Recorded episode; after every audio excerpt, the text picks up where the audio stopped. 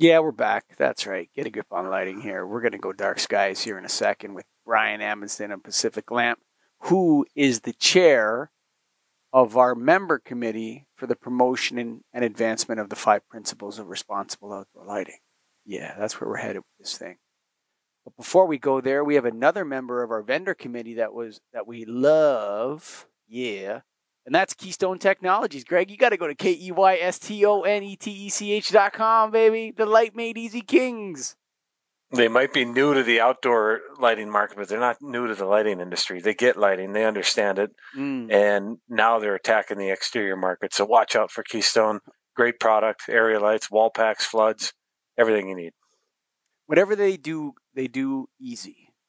You got to go to K E Y S T O N E T E C H dot com. Of course, proud members of the National Association of Innovative Lighting Distributors, naild.org. Come on, sucker, get associated. If you ain't in, we ain't letting, we're not letting members in anymore. It's only our tight group now. No, just kidding. Come on in if you're a lighting distributor. And if you're an individual, that's right.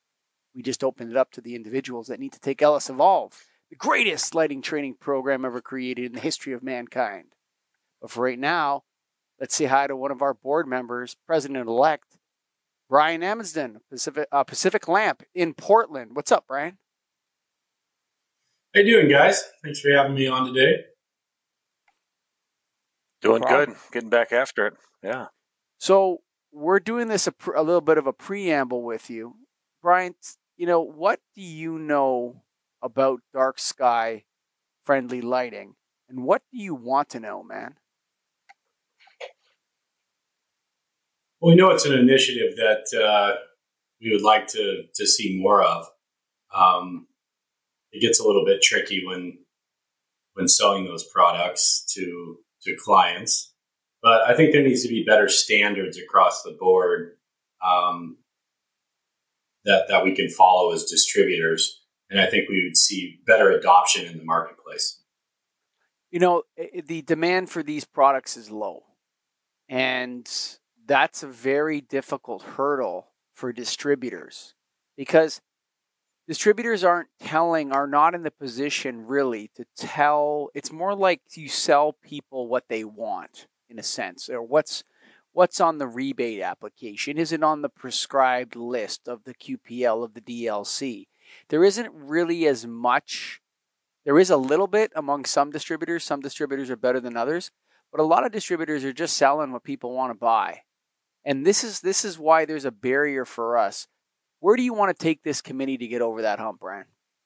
Well, what I would like to see is is definitely more standards, um, local utilities to be able to adopt that and, and add that to their incentive offerings.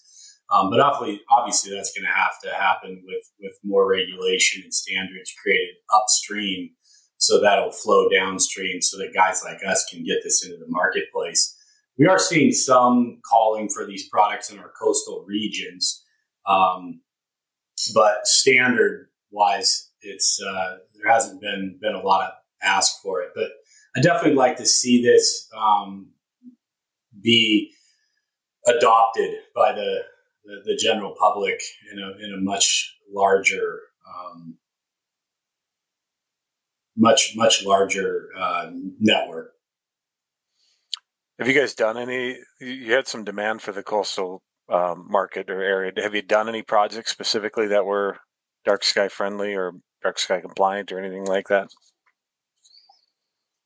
We have in the, the little city of Florence, Oregon, for their events center. Um, we, we were able to meet all the dark sky compliancy um, requirements for that project and a, and a few other um, condominium associations along the beautiful Oregon coast. Um, it's been very successful. The projects look really good. I think it would look a lot better if we adopted more of that uh, throughout our larger cities, not just our uh, coastal communities.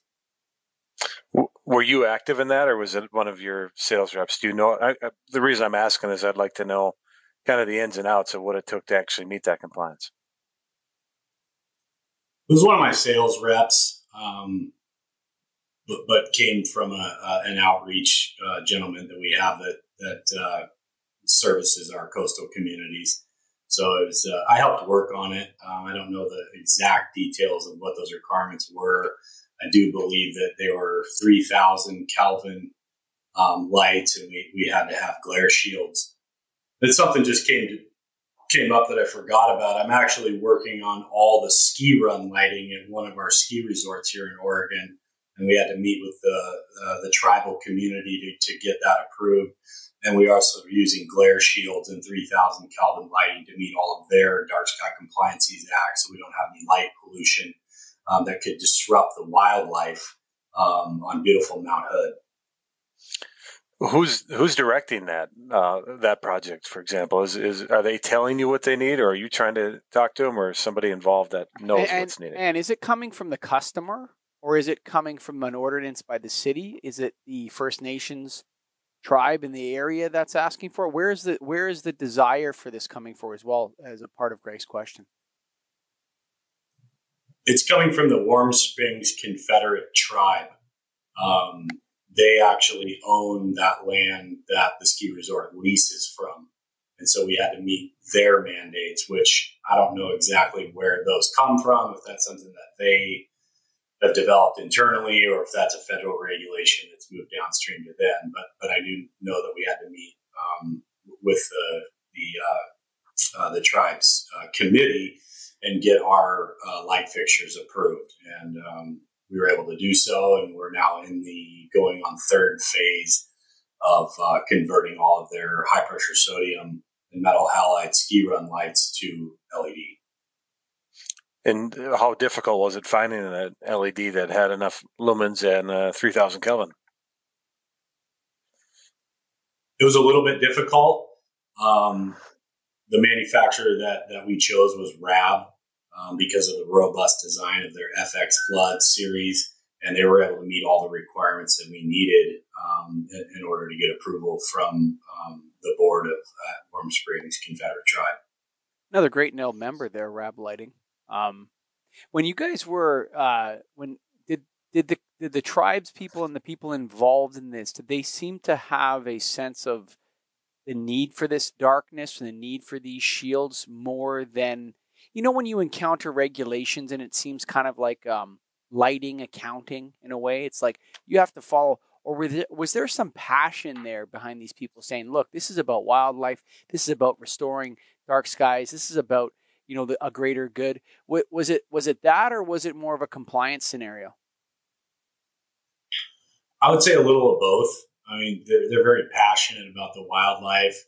Um, obviously, we have some beautiful nature reserves here in the Pacific Northwest, and also it was just you know compliance. From the actual tenant's view. You know, they were just looking for something that's less maintenance than their um, current lighting system because they're going on sixty foot wood poles, and you know, imagine changing a a ballast when it's uh, snow on the ground. It's pretty pretty difficult, but um, it was definitely a little both concern over the wildlife and what that's going to be doing with, you know, the various bird species and, and, and what have you. But um, uh, it was it was definitely for the need to meet the requirements that were set into the into that leased contract between the tribe and the ski resort.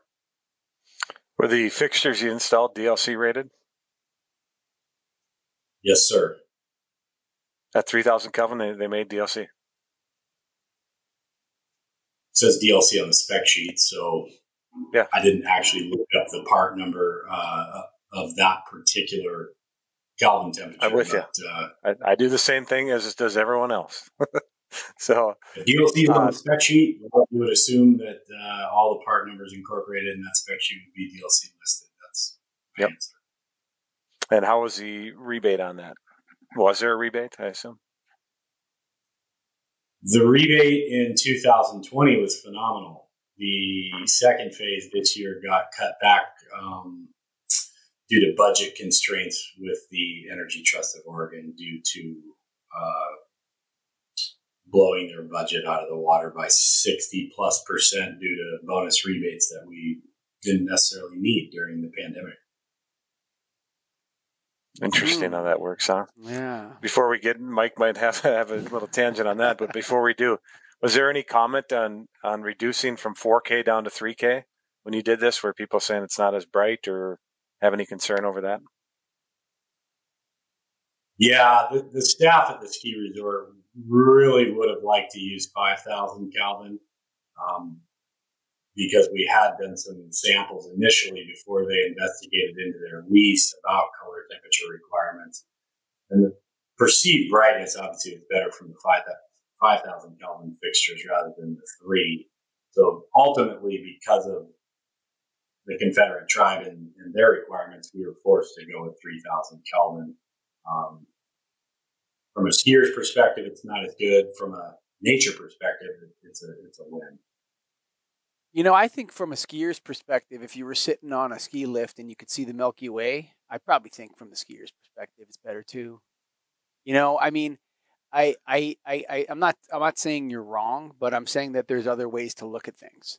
You know, and the incorporation of a of a glorious night sky into anything will always make it better by a magnitude. And so, if we can achieve that by getting better at creating lighting systems, the one thing about the 5000K or the old scotopic, photopic argument, remember that 10 years ago? That was, you'd hear that word everywhere. Right now, you don't really hear it much anymore. Scotopic versus photopic. Oh, I'm smart.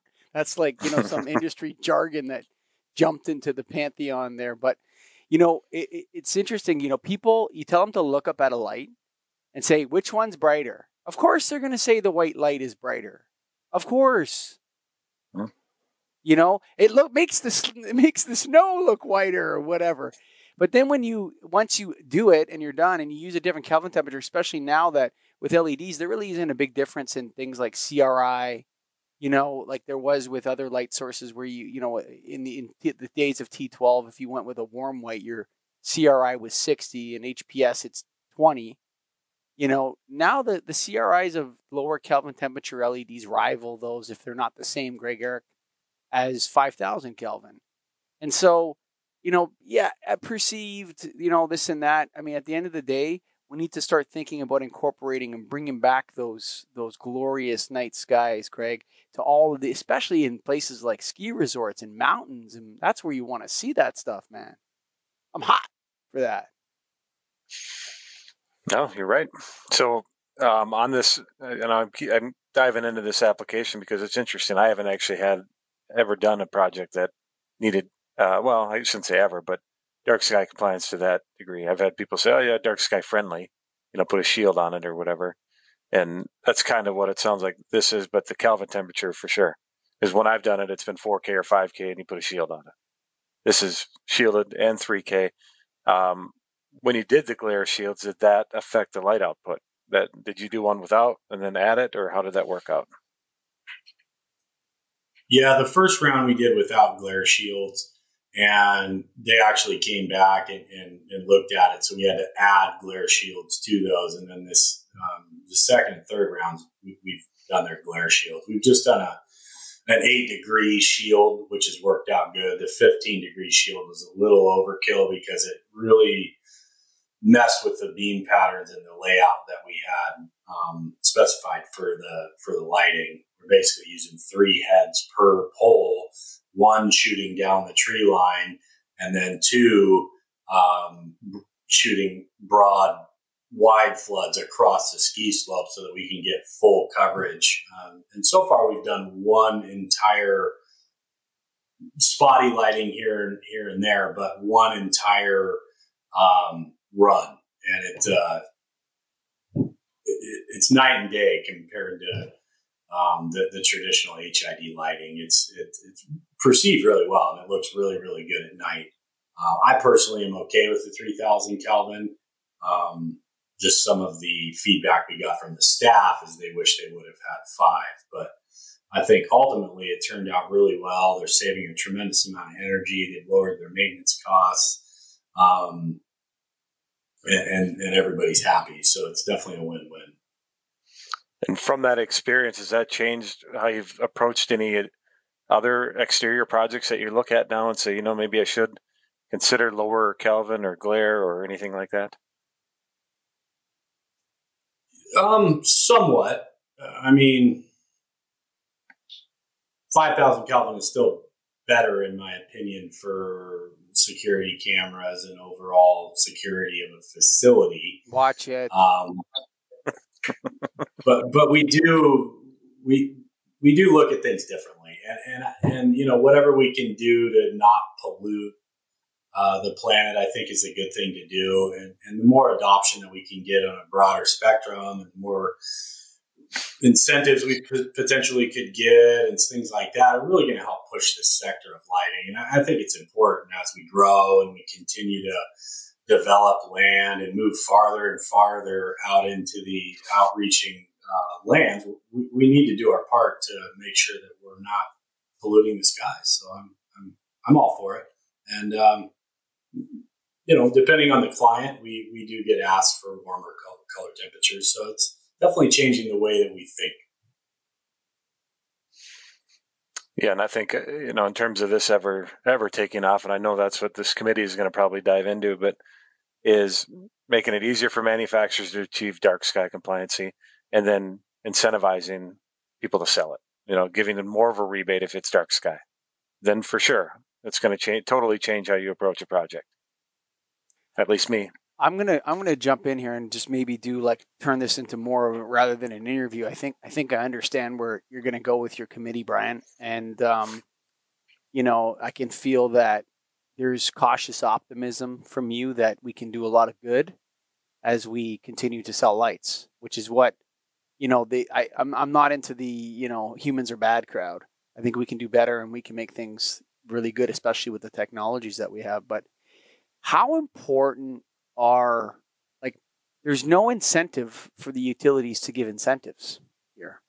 You know, like they're the traditional idea that um, we're trying to lower the, the demand on the grid. And so we're going to use conservation demand management instead of having to build new power plants or whatever, right? That argument's not here. Um, where could, because and the other problem I, I, see, so there isn't that traditional demand for utilities to fund this, and there isn't the the idea that um, people of changing lights. I mean, if there's one thing that customers in Ontario know is that there's rebates for changing your lights. They don't know what they are exactly, but they know that their buddy got a rebate and this guy got a rebate. And the last time I went to High Bay Fluorescent, I got a rebate. So, uh, how fundamental do you guys think rebates are to achieving the goals of the five principles of, of responsible outdoor lighting. Like, Greg, why don't you go first? How important are rebates? important are rebates for the five? Yeah, um, to achieve that.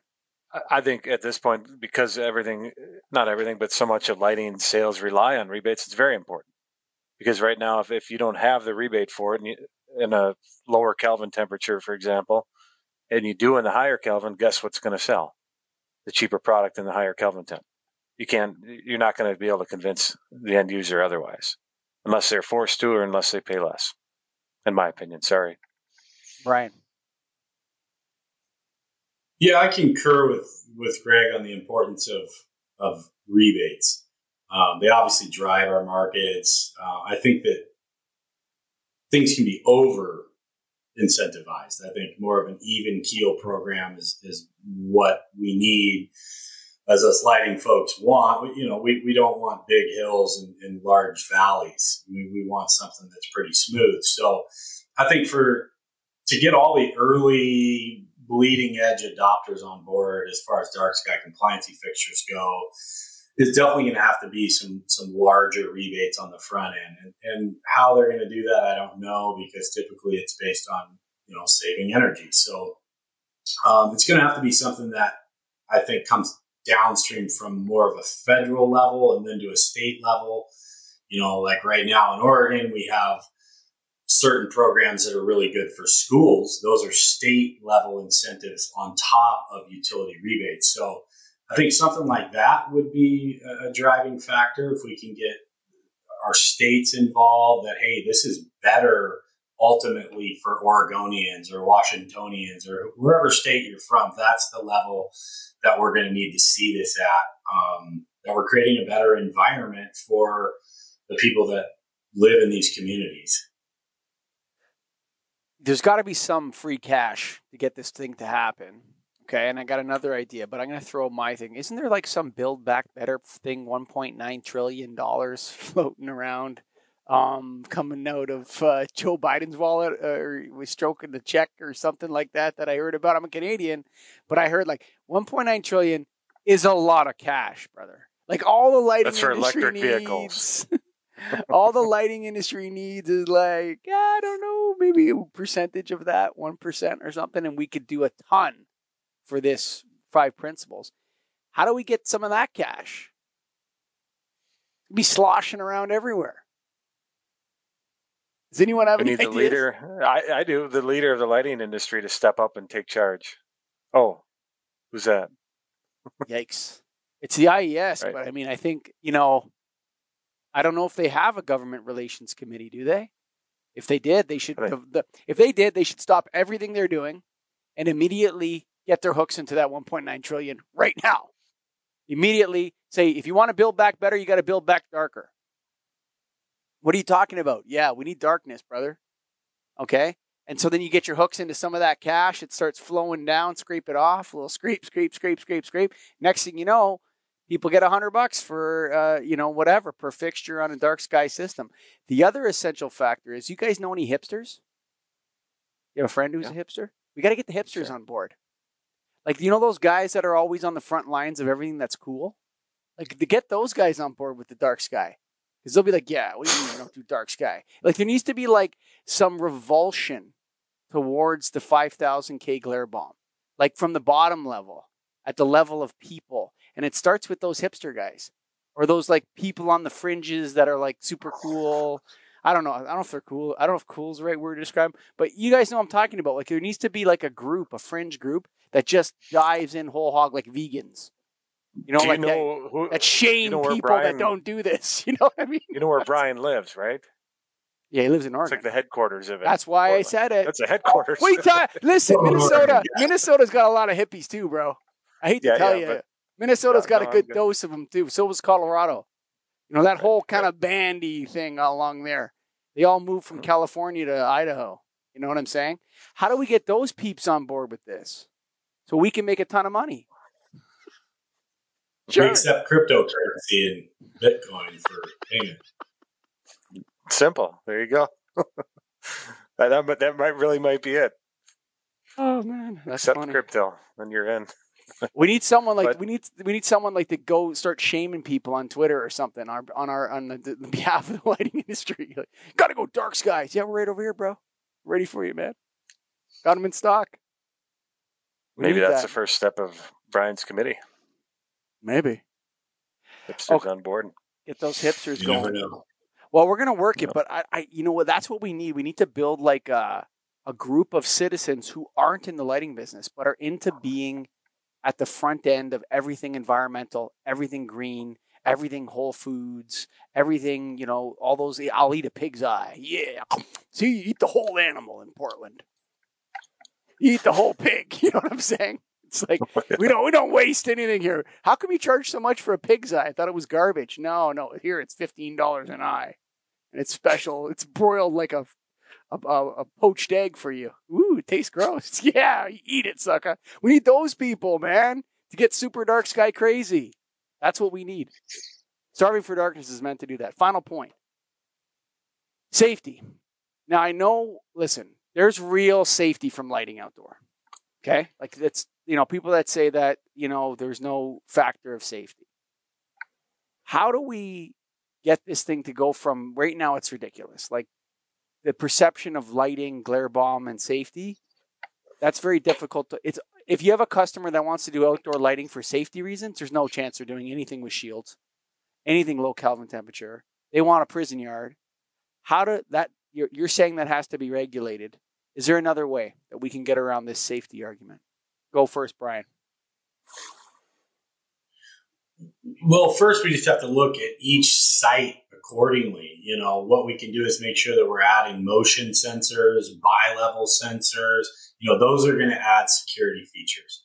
So regardless of color temperature, you know, if your lights are at 20% and a thief or whomever comes onto your property, that transient that wants to occupy your, your loading dock, you're gonna scare them off or at least have some level by the lights ramping up to 100%.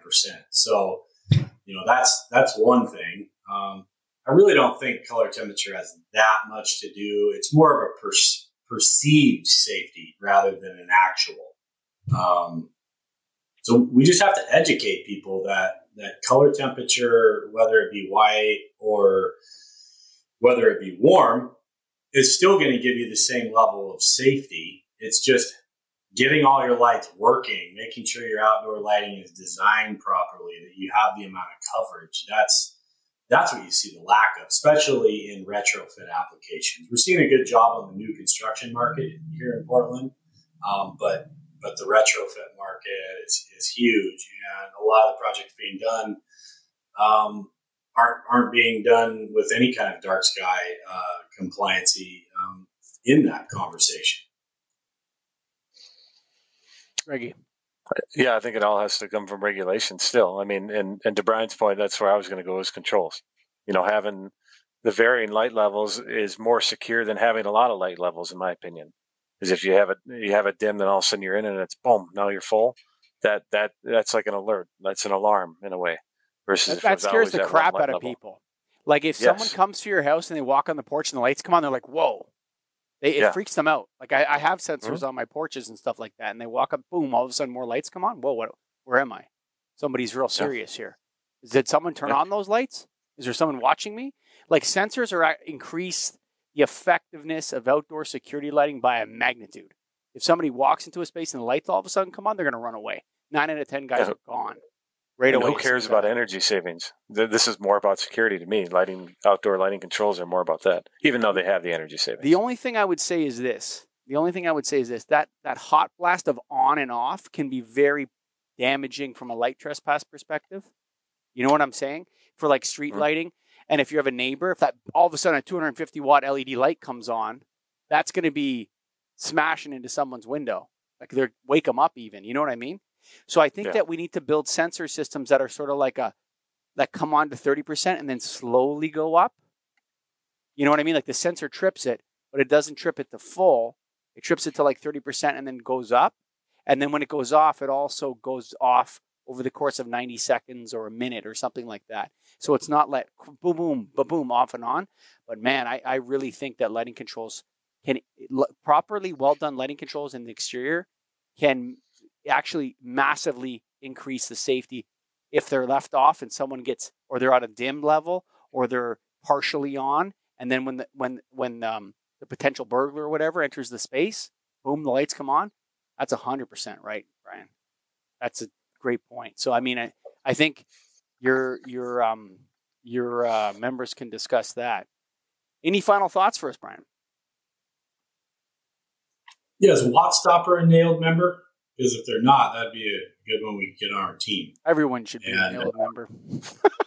yeah, that's our go-to as far as outdoor. You're talking about ramping down and fading yeah. out, and a very versatile uh, product. Uh, is I believe it's their FSP product, and we use that as a photo cell as well as motion sensor or, combination of both. And because of the versatility in that, and you know, speaking of security, we just got done with a local Infiniti dealership that was having some some break-in problems here, um, which has ramped up significantly because of the pandemic. So we added a bunch of different MaxLite fixtures with that WattStopper sensor. It's been really successful. They've had less break-ins, less theft. Um, so that, that's a great product. But uh, yeah, I concur with both of you guys. It's all about how these sensors are programmed, the lighting layout done on the exterior, and we're going to see the same level of, uh, of security with warm light or cool light. We just need to get the adoption levels higher. So we just need to, to build this committee and see what we can do to uh, to get people to engage in it and and start to put together some regulations about um, you know not you know when we talk about maximum or minimum light levels that's what we need to talk about is how we can do this with dark sky and, and how that we can make the planet a better place for, for all of us to live in and save energy. So. There's no maximum light levels, and that's a travesty. And we need to change that. Folks, this has been Brian Amundsen, Greg Eric, and Michael Colligan on Dark Skies. It's special series, but get a grip on lighting. We're not giving up. um, you know, we're going to come out hot. And this is why we got all the top committees all, we're rocking and rolling, man. You know what? Because we're about getting things done. That's how we roll at Nailed. We get things done. We make it happen. We don't monk around for a long time. The, the committee comes back, tells us what's up, we make it happen. That's how it goes. Why don't you join Nailed and get on one of these committees? That's right. Go to naild.org. And of course, Greg Garrick, you got to go to keystonetech.com. That's K E Y S T O N E T E C H.com. Easy like crazy. What do you got about them? Well, they're a NAILD member, and they've and uh, how have they grown since they joined NAILD? Come Mike? on, man. I'm not gonna. You know, look, tenfold? I love Fred. Look, Fred and Josh are awesome, yeah. and, and Ira and yeah. the whole crew down there. But come on, NAILD is the place to be at if you want to sell light fixtures, and we're gonna make all this dark sky stuff happen. Maybe ten years. We may need ten years, but we're gonna come out hot. Say guy, say goodbye to the peeps, Brian and Amundsen. Thanks for having me on, guys. Really appreciate it. Go NAILD. Thanks, man. Talk to you soon, folks. Thanks for listening. Go pour some Bloody Marys, Greg.